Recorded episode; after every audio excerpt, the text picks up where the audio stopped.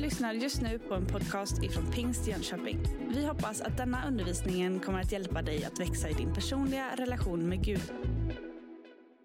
Vi, vid förra veckan, förra söndagen närmare bestämt, så då var det dags för oss att starta igång den här nya bibelserien eller predikoserien utifrån Jakobsbrevet. Ehm, och Marcus gjorde en fantastisk inledning, vår föreståndare. Har du inte lyssnat på den så gå hem och gör det sen så att du får med dig helheten och kan följa med i de här fyra veckorna. Jakobsbrevet är inte ett jättelångt brev så det är också en uppmuntran att faktiskt under de här fyra veckorna hoppa in i texten på egen hand.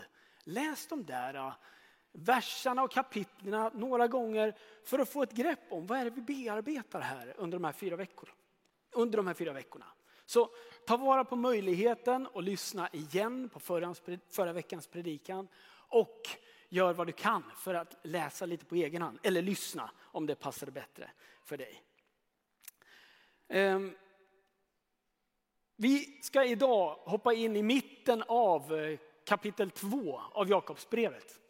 Eh, från vers 14 och framåt till 26 ska vi alldeles strax läsa. Och de här kapitlen handlar just om tro och handling. Tro och handling.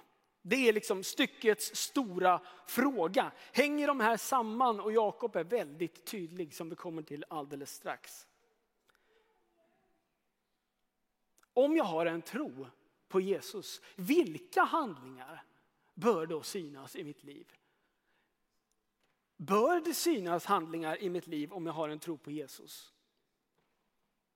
Det är liksom det här styckets stora fråga. Jag tänker att vi hoppar in i texten och så läser vi tillsammans ifrån Jakobsbrevets andra kapitel och fjortonde vers. Undrar om vi skulle stå upp hörni, bara för att. Nu kommer ni snart få fortsätta att sitta en stund. Så vi ställer oss upp för att hedra bibeltexten. Så här står det. Mina bröder, vad hjälper det om någon säger sig ha tro men saknar gärningar? Den tron kan väl inte frälsa honom? Om en broder eller syster saknar kläder och mat för dagen och någon av er säger till dem gå i frid och klä er varmt och ät er mätta men inte ge dem vad kroppen behöver. Vad hjälper det? Så är också tron i sig själv död när den är utan gärningar. Nu kanske någon säger, du har tro, ja, men jag har också gärningar. Visa mig din tro utan gärningar så ska jag visa dig min tro genom mina gärningar. Du tror att Gud är en. Det gör du rätt i. Även de onda andarna tror det och bävar. Men vill du inte inse, tanklösa människa, att tron utan gärningar är död? Blev inte vår far Abraham erkänd som rättfärdig genom gärningar när han bar fram sin son Isak på altaret? Du ser att hans tro samverkade med hans gärningar och genom gärningarna blev tron fullbordad. Så uppfylldes skriften som säger Abraham trodde Gud och det räknades honom till rättfärdighet. Och han kallades Guds vän. Ni ser alltså att människan erkänns som rättfärdig genom gärningar och inte bara genom tro. Blev inte den prostituerade Rahab på samma sätt erkänd som rättfärdig genom gärningar när hon tog emot sändebuden och släppte ut dem en annan väg? Liksom kroppen utan ande är död, så är tron utan gärningar död. Amen. Varsågoda och sitt. Det är ju en... Eh, jag tycker att det här är en spännande och utmanande text att få läsa. Ehm, jag hoppas att du känner likadant. För mig så spänner den bågen lite grann. Ehm, och jag ska försöka göra mitt bästa för att hoppa in i texten tillsammans med er idag. I första versen där, då, då är frågan, alltså mina bröder, vad hjälper det om någon påstår sig ha tro men saknar gärningar? kan väl en sådan frälsa någon eller kan väl en sån frälsa honom? Frågan är om man kan frälsa någon utan gärningar och vem är det som frälser? Jag hoppar in och bara tänker, Kristus Jesus är ju den som har frälst oss. Han är den som har gett oss evigt liv. Om det inte vore för Kristus gärningar så hade vi aldrig uppfattat frälsningen. Jag tänker på alla de olika delarna. Alltså, om det inte vore för att människor hade blivit friska, blinda som hade fått synen tillbaka, lama som hade blivit helade. Om man inte hade sett han bemöta människor i utkanten av samhället som inte hade hög status utan hjälpte och lyfte människor från låg status i samhället. Han visade dem hur han såg på dem och han upprättade dem. Han förlät syndaren, han upprättade den brutne. Och slutligen så dör han på korset i en enorm kärlekshandling som visar oss att vi får möjligheten att leva tillsammans med honom fria. Hans död ger oss liv. Och vi får komma närmare honom tack vare hans gärning på korset. Kristus visar sin tro, sin stora kärlek genom sina gärningar. Sen kommer de här andra texterna efteråt som blir rakt på sak ifrån vers 15 till 17 där det står om en broder eller syster inte har kläder och saknar mat för dagen och någon av er säger till dem, gå i frid, klä er varmt och ät er mätta, men inte ger dem vad kroppen behöver. Vad hjälper det? Så är också tron i sig själv död när den är utan gärningar. Jag tänker att den här texten talar sitt tydliga språk. Vår uppgift det är att följa i Jesu fotspår och fortsätta att visa goda gärningar utifrån den tro som har placerats och funnits i vårt hjärta. När Kristus Jesus dör på korset så är den full av kärlek.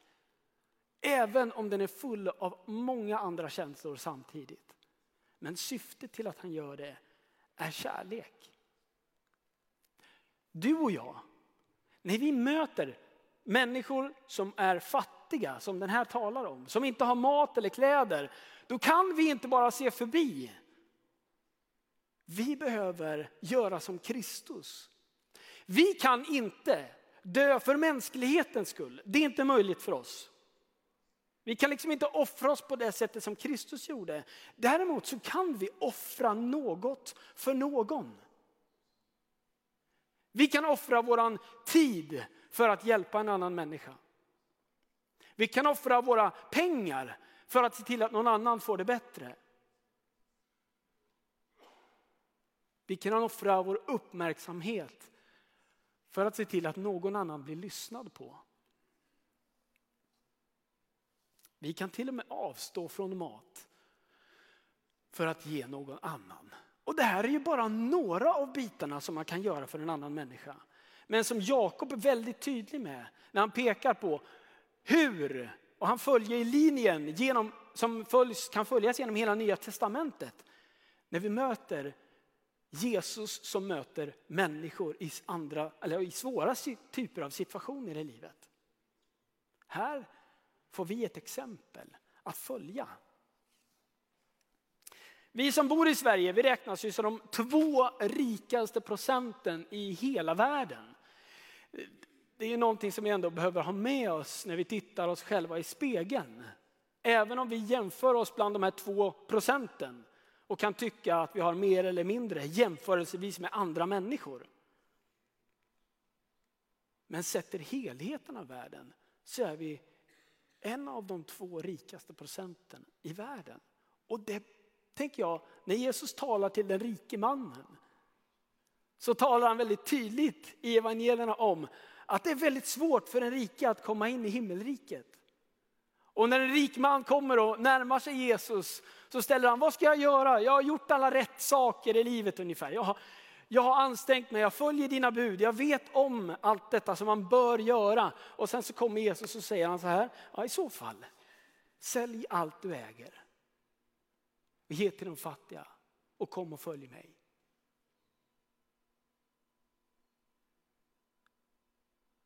Hur syns det att jag som kristen älskar Jesus? Hur märker den som är fattig att jag som kristen älskar Jesus? Hur märks det att du och jag har en tro på Jesus?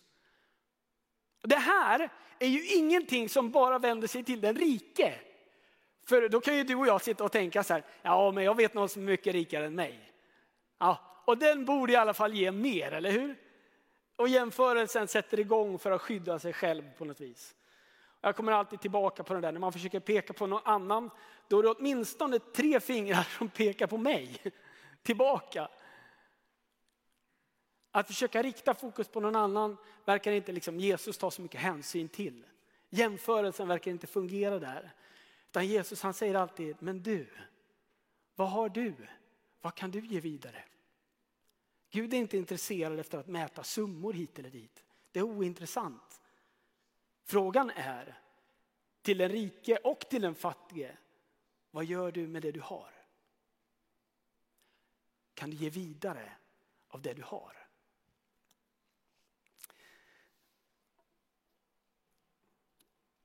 Så frågan vi får ställa oss det är ibland så här, ja, hur märker en fattige att jag har en tro på Jesus? Och jag skulle faktiskt vilja bara zooma ut lite grann till. Jakob han säger ju att kristen tro utan handling är död. Otroligt skarp. Kristen tro utan handling är död. Vad tror du Jakob menar med det? Vad tror du att Jakob menar med att kristen tro utan handling är död? Kan en tro leva helt utan gärningar? Nu ska du få chansen att bara bolla lite grann med någon du sitter bredvid. De här frågorna, de, jag vet att de inte är så himla enkla att bara ge ett svar på. Men jag uppfattar inte att vi är ute efter att hitta ett rätt svar nu. Det är inget prov det här. Det finns inget sånt, det är inte det vi är ute efter. Det handlar bara om att på något vis sätta igång tankarna lite grann tillsammans här i bänkarna. Vad tror du att Jakob menar med att tro utan gärningar är död? Kan en tro leva helt utan gärningar? Varsågoda, ni får typ tre minuter bara. Så det är en kort variant. Tre minuter från och med nu.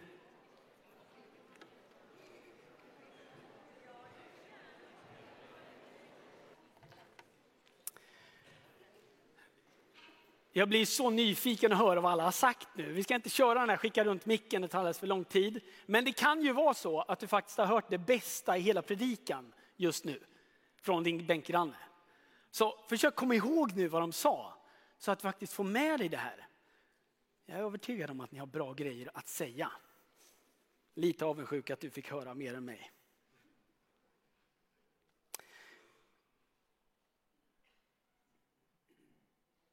Jag tänker att vi skulle ta ett nytt bibelstycke och prata lite grann om det här med tro och gärning. Kärlek och gärning. Och vi ska ta utgångspunkten ifrån första Korintierbrevet kapitel 13. Första Korintierbrevet kapitel 13 och vers 1 till 3. Där står det så här. Om jag talar både människors och änglars språk men inte har kärlek så är jag bara en ekande brons. Eller en skrällande symbol. Och om jag har profetisk gåva och vet alla hemligheter och har all kunskap, om jag har all tro så jag kan flytta berg, men inte har kärlek, så är jag ingenting. Och om jag delar ut allt jag äger, och om jag offrar min kropp till att brännas, men inte har kärlek så vinner jag ingenting. Här för ju Paulus det liksom omvända resonemanget. Jakob pratar ju om, kan man ha tro utan att gärningar finns med? Och här vrider upp Paulus på det på ett annat, en annan vinkel. Alltså, Kan man göra kärleksfulla handlingar utan kärlek? Han, till exempel så tar han ju det här, ja men någonting som vi i pingströrelsen har pratat mycket om. Kan jag tala i tungor? Alltså han talar ju om att tala människors språk och änglars språk som en hänvisning till tungotalet till exempel. Vad är det då? Kan jag tala tungor till exempel men saknar kärlek så har jag ingenting. Om jag tror så att jag kan flytta berg men saknar kärlek så är jag ändå ingenting. Jag kan offra mig att brännas och jag kan ge bort allt jag äger. Men jag saknar kärlek. Så har jag ändå ingenting vunnit. Balansen då mellan att försöka hitta, okej okay, jag ska ge, men vi kan heller inte bara utifrån detta bestämma oss för att ge av plikt till andra. Att vara en duktig kristen. Utan det behöver finnas i kärlek. Och det med tro och kärlek skulle jag bara vilja bolla med lite grann. För jag tänker så här att det där är starkt förknippat. När jag tänker på den helige ande så är den starkaste tydliga synonymen som jag kan hitta, det är kärlek. Ofta så talar vi om att Gud är kärlek. Och nu, nu har jag ritat lite. Det är inte säkert att alla ser, men vi får väl se om vi får lite hjälp av kameran att zooma in det här. Det är väldigt vitt. Men vi får se hur långt vi kommer. Ja, jag tänker att Gud, han är ju det som vi utgår ifrån. Han är grunden i vårt liv. Det är det vi startar. Det är där jag finner min kärlek. Det är det som börjar allting av min tro. Om det inte vore för att Kristus hade visat sin kärlek för oss, ja, men vad hade vi då kunnat se? Eller hur? Det var det vi var inne på i början. Så det här är grunden för oss, det är utgångspunkten. Sen är det då våran tro. Som på något vis får vara, vart har vi våran rot någonstans? Om våran tro är våran rot utifrån Jakobsbrevet. Om man tänker Jakobsbrevet som talar om tro och handling. Hör det ihop? Ja, utifrån att tro får vara våran rot så bör våran frukt på trädet vara kärleksfulla handlingar. Ett träd kan inte bära frukt utan en god rot. Min tro det är grunden. Det är i grunden Guds generösa kärlek. Jag har nu fått motta den. Nu när jag har fått motta hans stora kärlek så uttrycks den i någon form av tro i mitt liv. Och nu är jag bärare av tro. Jag är bärare av hans enorma kärlek. Och när jag är bärare av den så föder det goda handlingar. Precis som det gjorde för Kristus. Eller hur? Hans enorma kärlek visade sig i handling. Samma kärlek, samma tro, samma grund är det han har placerat i mitt liv. Alltså blir det naturliga att det jag bär av tro, full av Guds kärlek, behöver få uttryckas i handling och bära frukt.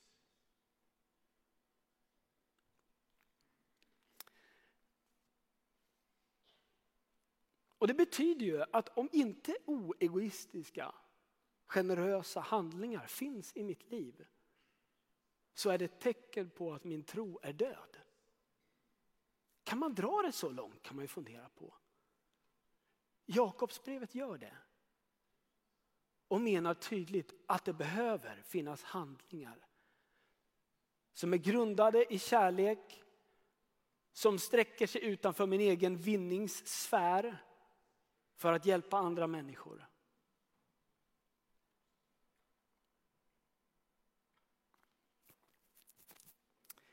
Precis som rot och frukt hör ihop så hör tro och handling ihop. Precis som proklamation och demonstration. Det kan inte bara vara ord. Det behöver också bli handling. Och så som frukten är beviset för sin rot så är också handlingen beviset för våran tro. Man behöver också komma ihåg i det här resonemanget att även den godaste gärning utan tro är död. Jag kan inte mäta godheten i handlingen. För om den inte är grundad i kärlek, om den inte kommer utav min tro, så är handlingen ingenting värt. Det är vad första Korintierbrevet säger. För att balansera det lite grann och komplicera det lite också kanske. Jag tänker så här, för att göra det lite enkelt. En tro som inte blir handling, det förminskas till någon form av åsikt. En mental föreställning eller en idé, en dröm som aldrig förverkligas. Det här är en tanke, en åsikt som jag kan prata om, men det kommer alltid att visa sig i handling om den är på riktigt. Annars så blir det inte mer än en idé eller en åsikt. Och jag längtar ju efter att våra handlingar som kristna, inklusive mina, skulle få förändra världen. Precis så som Kristus har påbörjat när han dog och uppstod på korset. Alltså när han dog och uppstod så visade han min väg in i fortsättningen och framtiden. Han satte ett exempel för mig att offra någonting för annan människas skull. Det är vägen för att visa att min tro inte bara är en åsikt, det är inte bara en idé eller en föreställningsvärld, utan det är någonting som förkroppsligas. Det är någonting som har gått hela vägen in på djupet och som sen får uttryckas för andra människor. Jag hoppas att du förstår att idag när vi läser de här bibeltexterna och när jag läser dem för dig så är det en lika stor predikan till mitt eget liv. Jag längtar efter att få vara mer generös.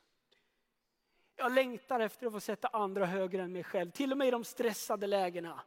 När man tycker att man har så mycket viktigt att göra. Likt den barmhärtige samariten som vi läser om i Lukas evangeliet.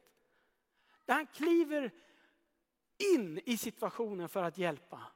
Den heliga prästen hade så mycket att göra så han gick bara förbi.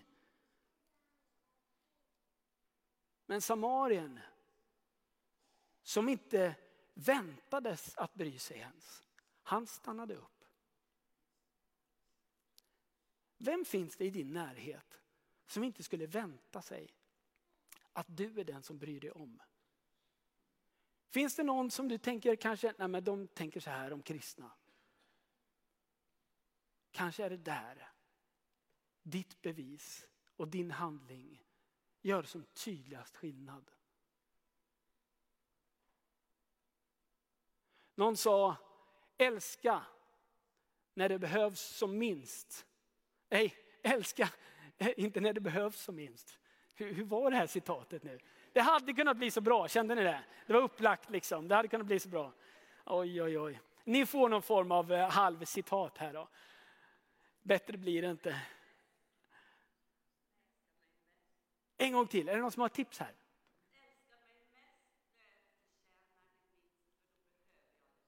Älska mig mest när jag behöver det som minst. Nej, nej, nej, nej. nej. Oj, oj, oj, oj, oj, oj, oj. Älska mig mest när jag förtjänar det som minst, eller hur? För då behöver jag det som mest. Tack snälla, en applåd. Tack för att du räddade predikan. Stort tack för detta. Hörrni, vi, ska, vi hoppar vidare nu. Eller? Äh, men kanske att det här får vara någon form av bild för oss, bara komma ihåg. Det bottnar i Guds kärlek. Roten är min tro. Och det behöver få synas i mina handlingar. När man fortsätter i Jakobsbrevet så börjar han föra ett resonemang om att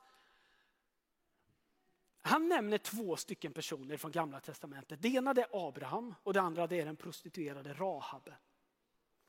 Abraham, han var ju en man som hade fått ett stort löfte av Gud. Gud hade lovat honom, du ska bli fader för miljarder människor. Så många som stjärnorna är, och det vet vi, det finns ett helt gäng. Du ska bli fader för många.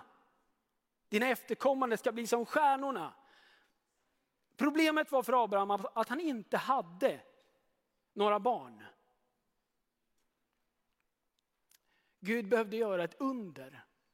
Och Gud gjorde ett under. Han fick sonen Isak. Isak hade han kär. Och det var den enda vägen till att bli fader för många. Rent biologiskt. Nu säger Gud till Abraham att han ska offra sin son. Du ska offra din son Isak. Och hur befängt vi än tycker att det låter, så hade en sån handling påverkat det löfte som Gud hade gett till Abraham. Så här står Abraham i valet mellan att uppfylla det löfte som Gud har gett honom. Att bli erkänd, att bli fader för miljarder. Eller att lyda vad Gud säger honom. Abraham väljer att ta med sig Isak. Och han lägger honom på altaret. Och i sista stund så hindrar Gud honom från att offra sin son. Han säger, du ska inte offra Isak. Och vi kan ju tänka på den här, vad är det för sjuk Gud som ger en sån märklig befallning. Men man måste zooma ut den här texten för att förstå, det handlar inte bara om föräldraskap här. Någonting större som skulle påverka mängder av människor står på spel dessutom. Utöver föräldraskapet. För det var just föräldraskapet som var nyckeln till att Abraham skulle få bli erkänd, kanske till och med rik, berömd, omtalad av många och fader till miljarder. Vad lär oss den här texten? Det står att Abraham blev rättfärdig genom sin gärning. Så säger Jakob. Han blev rättfärdig genom sin gärning när han la Isak på altaret. Och i det här får du och jag fundera över, okej okay, på vilket sätt påverkar det oss idag? Du och jag, vi kan älska att göra de goda gärningarna för Kristus. Men Gud, genom berättelsen om Abraham och Isak, uppfattar jag tydliggör att min tro på Gud behöver komma före min kärlek till min goda gärning.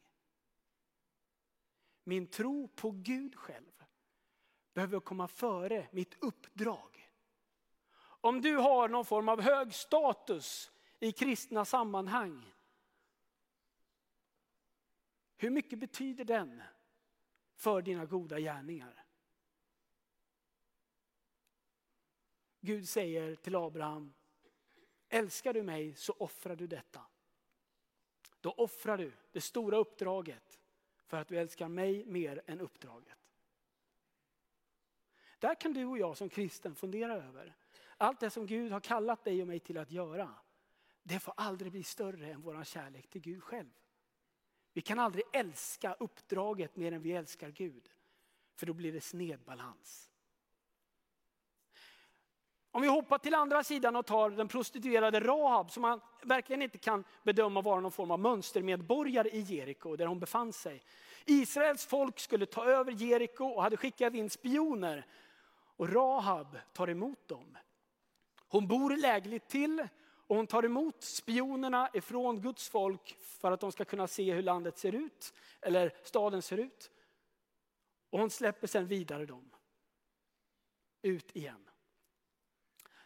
Det här visar ju att Rahabs gärning, det sätter någon form av statement för henne. Var det här en gärning som var, var hon mest Jerikos medborgare? Eller var hon ännu mer, jag tillhör Guds folk. Jag vill tillhöra Gud. Och utifrån hennes gärning så får vi ett kvitto på var hon har sin tro. Hon definierar sig mer som del av Guds folk än som jerikoit, om man kan säga så.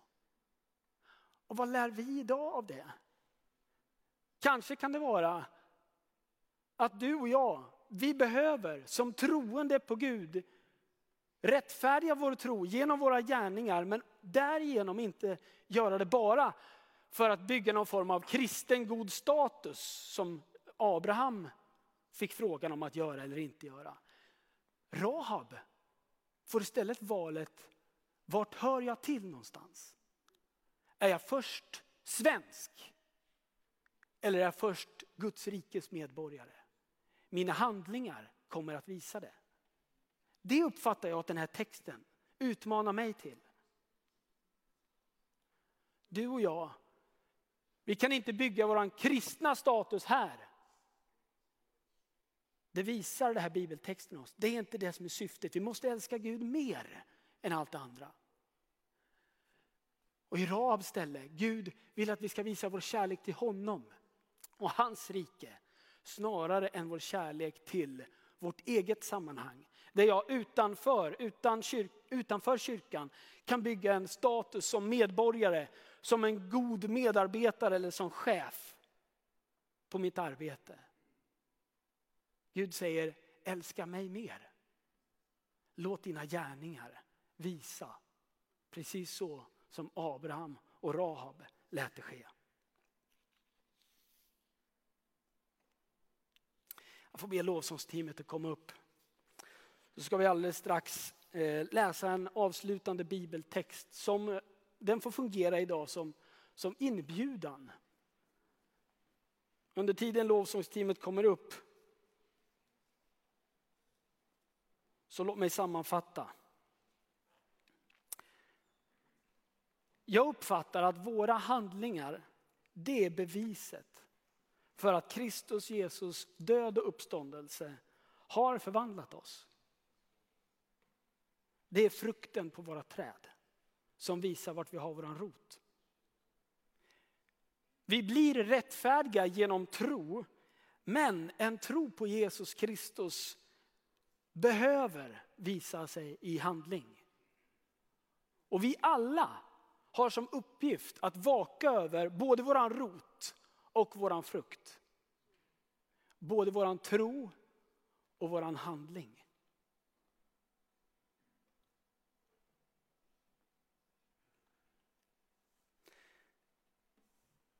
Låt oss läsa ifrån Matteus kapitel 25. Ty jag var hungrig och ni gav mig att äta. Det här är Jesus som säger, ursäkta jag glömde säga det från starten. Jesus säger det här. Ty jag var hungrig och ni gav mig att äta. Jag var törstig och ni gav mig att dricka. Jag var främling och ni tog emot mig. Jag var naken och ni klädde mig. Jag var sjuk och ni besökte mig. Jag var i fängelse och ni kom till mig. Då ska de rättfärdiga svara honom, Herre, när såg vi dig hungrig och gav dig att äta? Eller törstig och gav dig att dricka?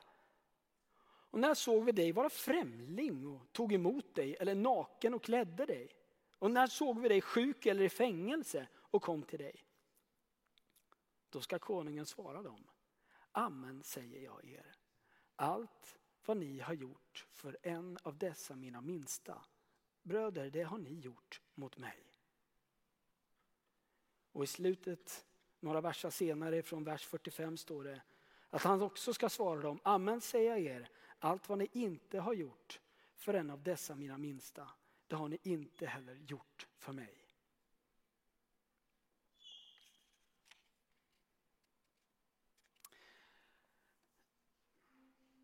Jag skulle säga att Gud kanske idag inbjuder dig och mig utifrån de här bibeltexterna och säger någonting i stil med Låt mig förvandla dig.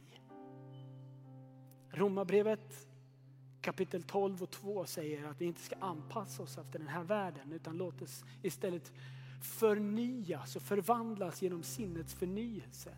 Så vi kan avgöra vad som är Guds vilja. Du och jag, vi behöver låta oss förvandlas. Det handlar inte om prestation i frukthandlingar. Låt oss inte fastna vid det där. Så många har gjort det innan och gått vilse. Låt oss backa tillbaka till vad som är grunden. Guds stora kärlek för oss som visar dig hans kärlek på korset. Det påverkar din och min rot, våran tro. Och det naturliga blir generösa handlingar för andra människor. När Gud knackar på dörren idag genom den här bibeltexten som jag uppfattar utmanar mig jättemycket. Så känner jag Jesus hjälp mig att inte liksom komma till korta när människor ser min tro. När människor tittar på vem jag är, då önskar jag Jesus att de skulle förstå vem du är. Och det enda kvittot jag kan ge det är att visa mina handlingar. Så kanske att Gud idag vill hjälpa dig att vara lite uppfinningsrik med att kunna ge vidare någonting. Vill du så får du bara på något vis säga Gud, jag vill ta emot någonting ifrån dig idag. Och närma dig Gud med ett ärligt hjärta. En del saker, då vet vi alla, vi behöver be om förlåt för en del grejer. Absolut, det är rimligt. Det är inget konstigt, det är liksom, det är ärlighet. Och jag uppfattar att Gud älskar den formen av kommunikation. Ärlig kommunikation. Jag uppfattar också att Gud utmanar oss att visa hans kärlek för andra människor idag. Ja. Jesus Kristus, Herre vi kommer till dig den här stunden. Jag tackar dig Gud för din närvaro Herre. Jag tackar dig Jesus för ditt bibelord, din bibeltext. Och jag ber dig Herre om nåd att få visa, likt Abraham och Rahab, min tro i gärningar som får påverka historien. Inte nödvändigtvis många, men förhoppningsvis någon. Heliga Ande, jag vill välkomna dig att påverka vår församling, oss som kyrka, att få fortsätta att visa dina goda handlingar mot andra människor. Tack Herre för att du är mitt ibland oss nu och att du har utmanat oss genom den här bibeltexten. Men det är väldigt skönt också Herre, att du inte bara utmanar oss och säger lycka till nu. Utan precis så som du önskar att vi skulle ge mat till den fattige eller den hungrige, så kommer vi nu till dig som hungriga. Och jag tackar dig Gud för att du inte visar bort oss och säger lycka till med det där. Utan att du ger oss mat för dagen. Du ger oss vad vi behöver för att kunna ge vidare. Tack för att den här bibeltexten inte bara talar om hur vi ska ge vidare till andra, utan också hur vi i vår fattighet, i vår hunger får komma till dig just nu. Och du vill ge av din godhet. Tack älskade Jesus för att du är mitt ibland oss Herre. I Jesu namn. Du har just lyssnat på en podcast ifrån Pingst Jönköping. För att få reda på mer om vilka vi är och vad som händer i vår kyrka så kan du gå in på pingstjonkoping.se eller följa oss på sociala medier via pingstjkpg.